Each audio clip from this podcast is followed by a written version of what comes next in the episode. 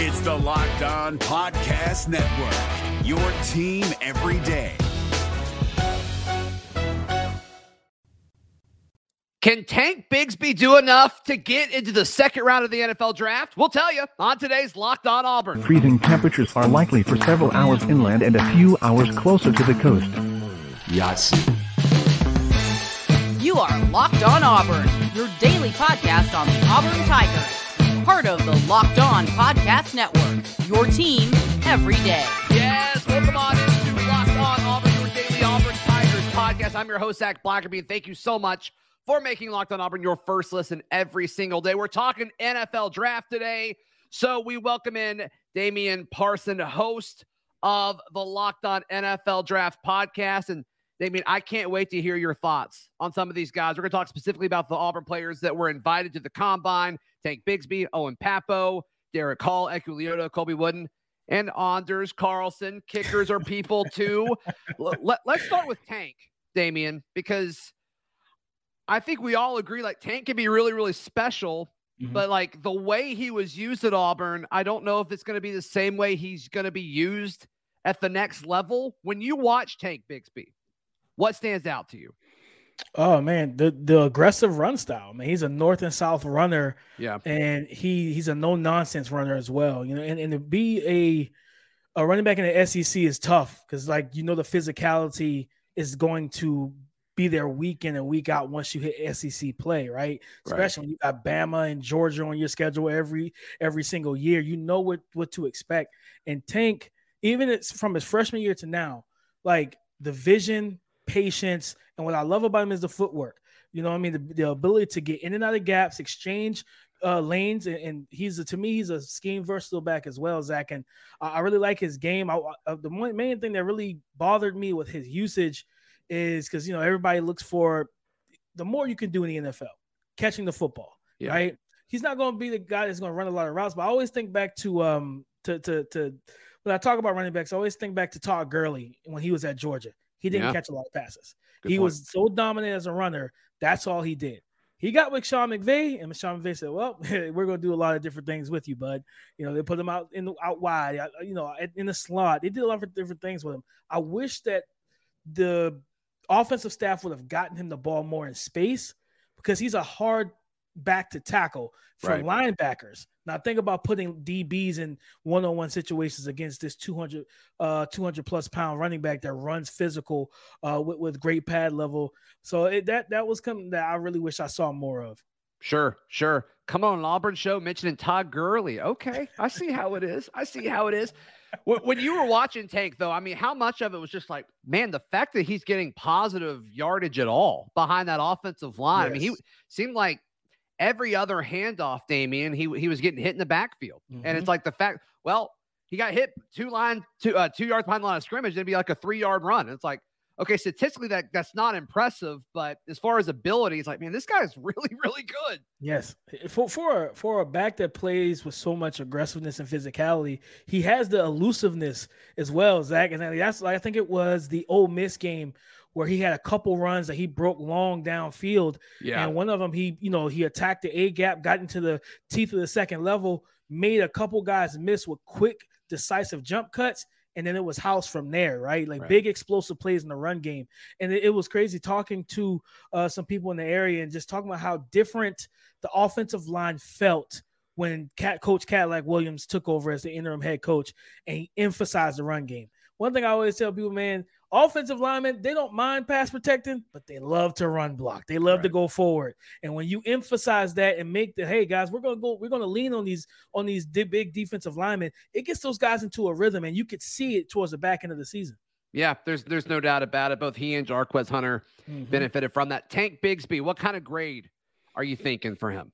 I have him as a high three, high high third round pick. Frank okay. could be a French too. Just depends on what the run looks like at running back. This is a really talented group, right? You know, we know all the other names. So it just depends on where the run starts and, and how quickly teams are, are going after. But I think this is, is a young man that looking at it, he, he was impressive in the SEC in college. Yeah. He didn't have the gaudy numbers that some guys had because he didn't have the workload and usage and different things like that. But I think this is a young man that the NFL teams are going to love. He will pass protect. He can catch the ball. It's just limited exposure to that. Right. So it's like, but at the same time, think about Le'Veon Bell coming out of Michigan State. He didn't catch the ball much in college. Sure. He got to the Steelers. oh, Man, the jugs machine is on every NFL practice field, baby. So you can go That's and right. work on your catch on catching the football and being a weapon out of the backfield. Yeah, I, I I wouldn't be shocked if an NFL team really likes Tank Bigsby. There's a lot to like with what he offers. Another guy that I'm really, really interested to see how NFL teams will view him and how they want to use him. Owen Pappoe, the Auburn linebacker, the two-time team captain, Damion, great locker room guy. It always seemed like he never really lived up to what his potential was athletically at Auburn. And I'm cool blaming coaches for that. I, I don't think he really had great Yeah. linebacker coaching while he was at Auburn. But as far as traits go, he's going to be a winner at the combine just because of how well he moves and how athletic he is. I think we'll see. He's still kind of got some nagging injuries. We'll see how that works. But when you watch Owen Pappoe, what stands out? the speed, right? That explosiveness, sideline to sideline, when he's triggering downhill in the run game, his range is incredible. Yeah. And, and not only that, but the effort. There's a play, I believe it was against Ole Miss uh, when I watched that game, and I think it was a may have been a jet sweep, you know, and the, the ball carrier is like about 10, 15 yards upfield. And I believe it happened in the Mississippi State game as well, where he chased down a receiver. You know what I mean? And it's like the speed, the, like it's it's mm. real deal, legit. And I think there's a that what I remember putting in my report was the coverage upside. And at the end of, at the end of the day, the the the days of Brandon Spikes, 260 pound linebackers, those days are long gone, man. Sure. You know what I mean? You need guys like Owen Pappoe that can come in and be that three down type of backer that you can put them in the overhang out in the slot. You can blitz them off the edge and you can drop them off into these zone coverages. With his athleticism, you know what I mean? Like the ability to to to enter to to interrupt the passing lane for quarterbacks is so pivotal in the NFL. Zone coverages, different things of that nature, and the RPO game. I think the the combine will be big for him because if he's healthy and he can go out there and show the type of freak that he is athletically, it's going to open a lot of people's eyes to his game. Do you think he's like a Mike linebacker at the next level? I think there's potential for it. Um, I personally would like to see him more as an outside linebacker. Yeah. Um, because for me, it's like he's still a little delayed in reading the run. And reading the run action in the NFL is big because if you don't read it quickly, those centers and guards are right up on you. And, and, and it happens so fast in the blink of an eye that they will double team the nose tackle and get up to you. And I want to see him just like process quicker so that he can diagnose plays. Sometimes he does have the tendency to, he's good locating the ball, but he can cheat a little bit where the, Yeah. the pre snap motions and stuff will get him um, you know, and, and kind of pull his eyes away from where the actual play, those misdirection. So I want to see him kind of the term that linebacker coaches use is uh, slow until you know. Um, you know what I mean? So I want to see him just kind of utilize that more because with his athleticism, he's always going to have the recovery speed to get back into the action. You just don't want to get too far out of it.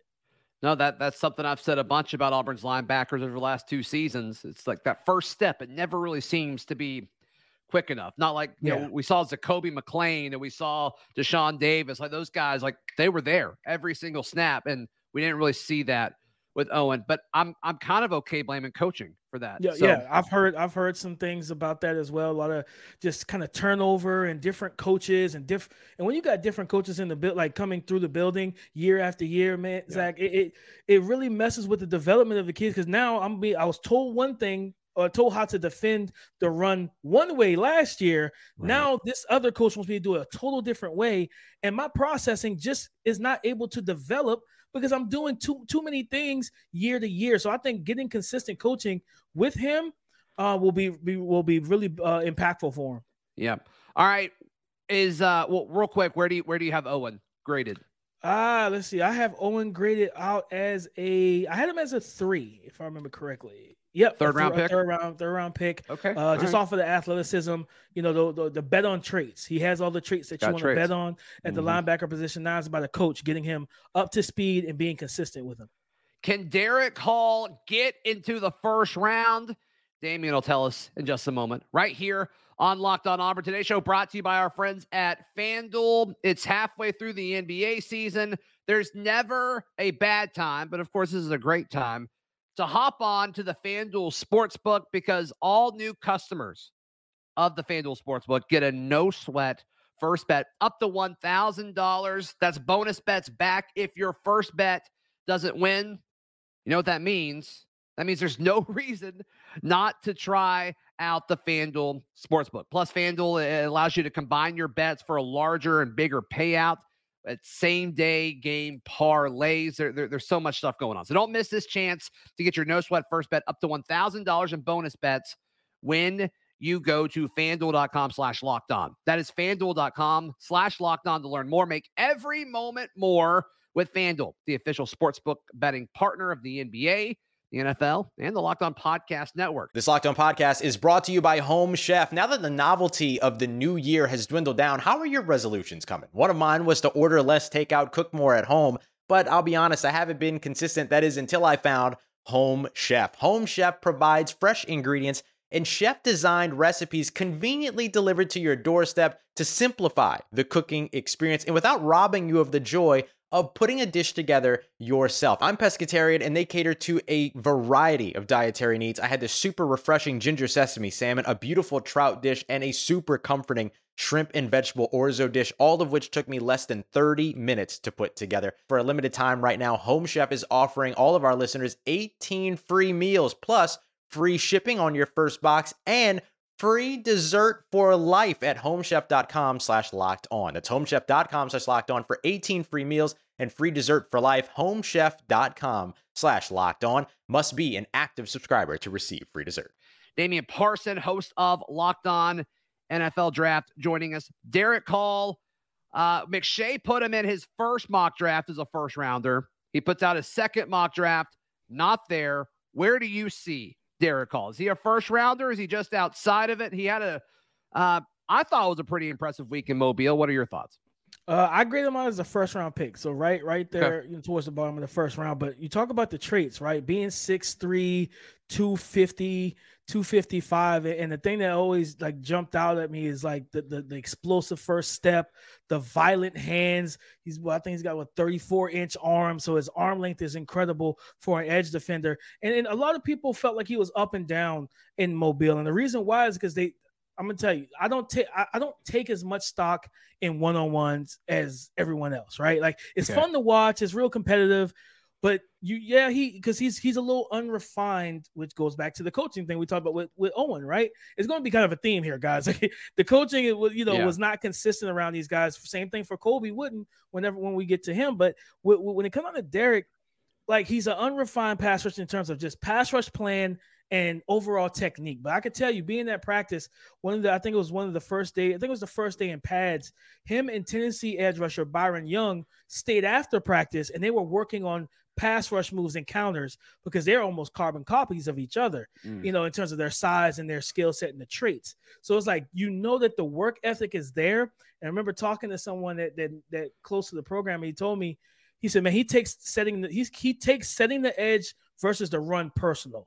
And that's a guy that when you talk about being able to get on the field early, Zach, that's yeah. what you re- that's how you get yourself on the field on first and second downs as an edge rusher is being able to uplift uh, these these tackles and these tight ends in the run game, set the edge. I play running back.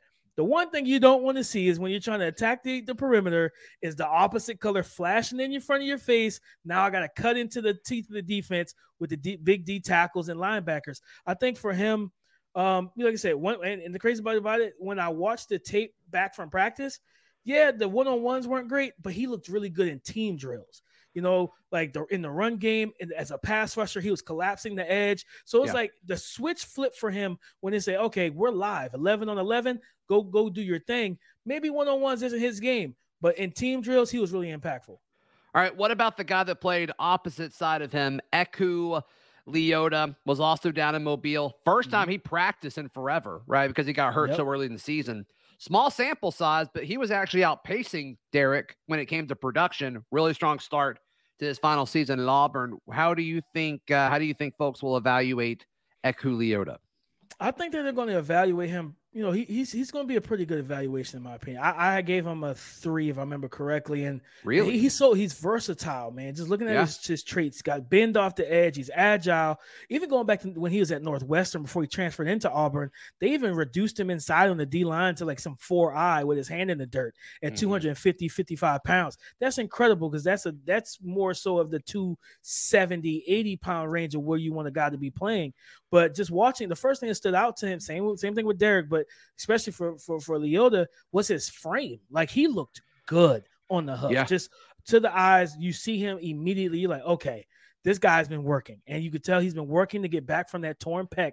And similar to to, to Derick, you know, didn't have the best moments in in one on ones, but in the team drills, he did the same thing. Get after the quarterback, did a good job winning the edge and softening angles, and he's coachable too because understanding that you know he had a rep where if he finished it with the long arm over, he would have cleared the guy. He he won the rep initially, but he didn't finish the actual move. And you hear the coaches say to, uh, yelling to him to finish it with the long arm over, and, and he took it well. He even ta- tweeted about it uh, when he saw a clip of him on that exact same rep. And, and so he's he's really coachable, and I think he could play special teams.